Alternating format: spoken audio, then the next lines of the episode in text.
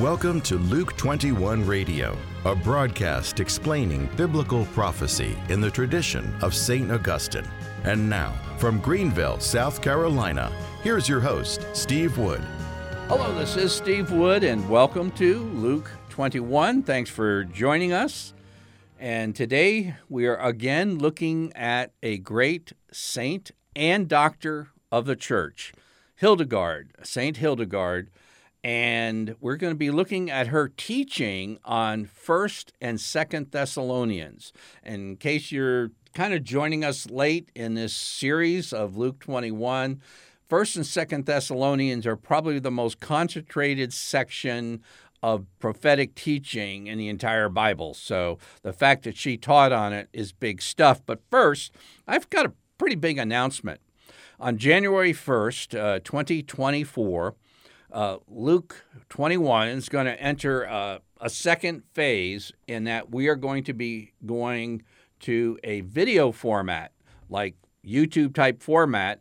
And don't worry, if you like Luke 21 in the audio format, we're going to have that too. We're going to have dual formats of Luke 21, and that's all Lord willing. We've been working for several months to get this up and running, and we'll have it ready again, Lord willing, on January 1st. So I'm asking you to tell your friends about Luke 21. They can join us now, as well as pray for us as we pull that together.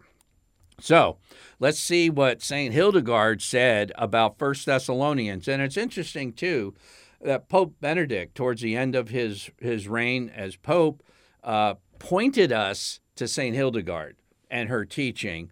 And I find it so interesting that she taught on 1 Thessalonians chapter 4. Now, you may or may not be aware, 1 Thessalonians 4 is the chapter of the Bible where the rapture at any moment folks think they get their uh, information from about the rapture. And St. Hildegard is teaching on 1 Thessalonians chapter 4, and it's what the church always taught. And if you want to use the term rapture, you use it biblically, as she did, as referring to the resurrection of the body at the second coming. And let me let you hear her words describing that event. I don't hear too many people, Catholics, uh, teaching on it in our day. And behold, all the human bones, in whatever place in the earth they lay, were brought together in one moment and covered with their flesh.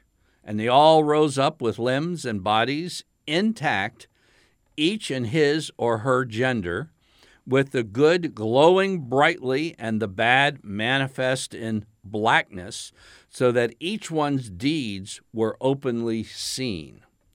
And when, as you saw, the divine command to rise again resounds, the bones of the dead, wherever they may be, are brought together in one moment and covered with their flesh. They will not be hindered by anything. But if they were consumed by fire or water or eaten by birds or beasts, they will be speedily restored, and so the earth will yield them.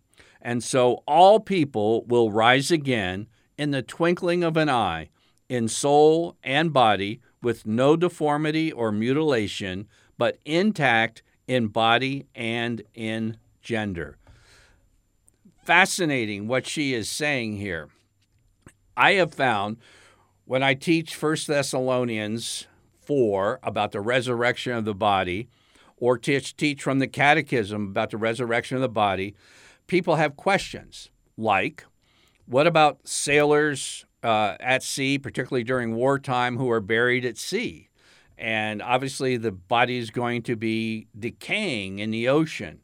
And she properly says no matter where their bodies or remains were, um, and even if they're scattered, in a moment, they're going to be coming together. And from whatever's left, perhaps just a little strands of DNA to a whole decaying body, whatever it is, they'll be changed in a moment. And I just found it kind of interesting in our day where everybody wants to change not everybody, a small percentage of the population wants to change their gender. She says each will be raised intact in his or her gender. And um, so it's very interesting. This comes from 1 Thessalonians chapter 4. Again, this is the quote unquote rapture chapter of the Bible. And what was going on is that these new Catholics were catechized by St. Paul, but he had to leave under a persecution moment. And he was very concerned with these folks, and they were concerned because they had some of their people die before the second coming of Christ. And they were concerned that they wouldn't be a part of the resurrection of the body. And Paul writes to basically calm them down, and, and he says, Now concerning those who have fallen asleep, and that means uh, it's a euphemism for Christians dying. It's not like the end of existence. It's just it's a moment waiting for the second coming of Christ. And he says when Christ comes, the dead will be raised, but he says the dead in Christ will be raised first and then and this is where you see all the rapture movies and everything else their timing's way off but basically, he says, then we who are alive, because there will be a generation alive when Christ returns, they will be raised too. But don't be worried about your relatives or friends who have died. They're going to go first. And that's what 1 Thessalonians chapter 4 is all about. And then she accurately says, this will happen in one moment. And that's from 1 Corinthians 15. You're seeing a scripture scholar here, a doctor of the church, pull together a lot of scriptures on this event. In 1 Corinthians 15, starting in verse 51, St. Paul says, I tell you a mystery. We shall not all sleep, but we shall all be changed. In a moment, in the twinkling of an eye, at the last trumpet, for the trumpet will sound, and the dead will be raised imperishable, and we shall be changed. And it's very interesting. In the Greek, this word for moment is the Greek word that we now get the word atom from. It's like an indivisible unit. Or if um, St. Paul was alive today and writing in current vernacular, he would say, We'll be raised in a nanosecond. It'll take that long for all the bodies everywhere in the earth. And she said, you need to be aware too that even if somebody died and birds or animals ate their bodies, and I don't know if this is true, but I did read one of the sadistic things was practiced in the Colosseum of feeding Christians to the lions so their body wouldn't have a resurrection because whatever their body was composed of would be assimilated into the lion or whatnot. And even if that occurred, the resurrection will take place. Now, she says something that's neglected seriously by the rapture at any moment folks that really the wider public needs to hear. She says that all people will be raised. And the rapture at any moment things, it's, you know, like if you're a member of our church and you think like us, you'll be raptured, but maybe everybody else and certainly Catholics be left behind and all this stuff. No, at that moment, at the time of the second coming and the last trumpet, this is what 1 Thessalonians 4 has talked about. And she is basically just right down the line, and she's saying, all people will be raised. The wicked and the righteous will be raised. And even those who have been cremated and their ashes thrown into the sea somewhere, they will be raised bodily for all eternity the righteous will be raised bodily to have a blessed eternity. Jesus himself said, Do not marvel at this, for the hour is coming where all who are in the tombs, those are people who are dead, will hear his voice and come forth. Those who have done good to the resurrection of life, and those who have done evil to the resurrection of the judgment. So, St. Hildegard just nails it as far as the teaching on First Thessalonians. Then she talks about Second Thessalonians and the key passage regarding the great apostasy, which refers to the great falling away, is Second Thessalonians chapter 2, which has been, for whatever reason, the, the most important parts of Second Thessalonians 2 have been deleted from the lectionary in the United States, the Catholic lectionary.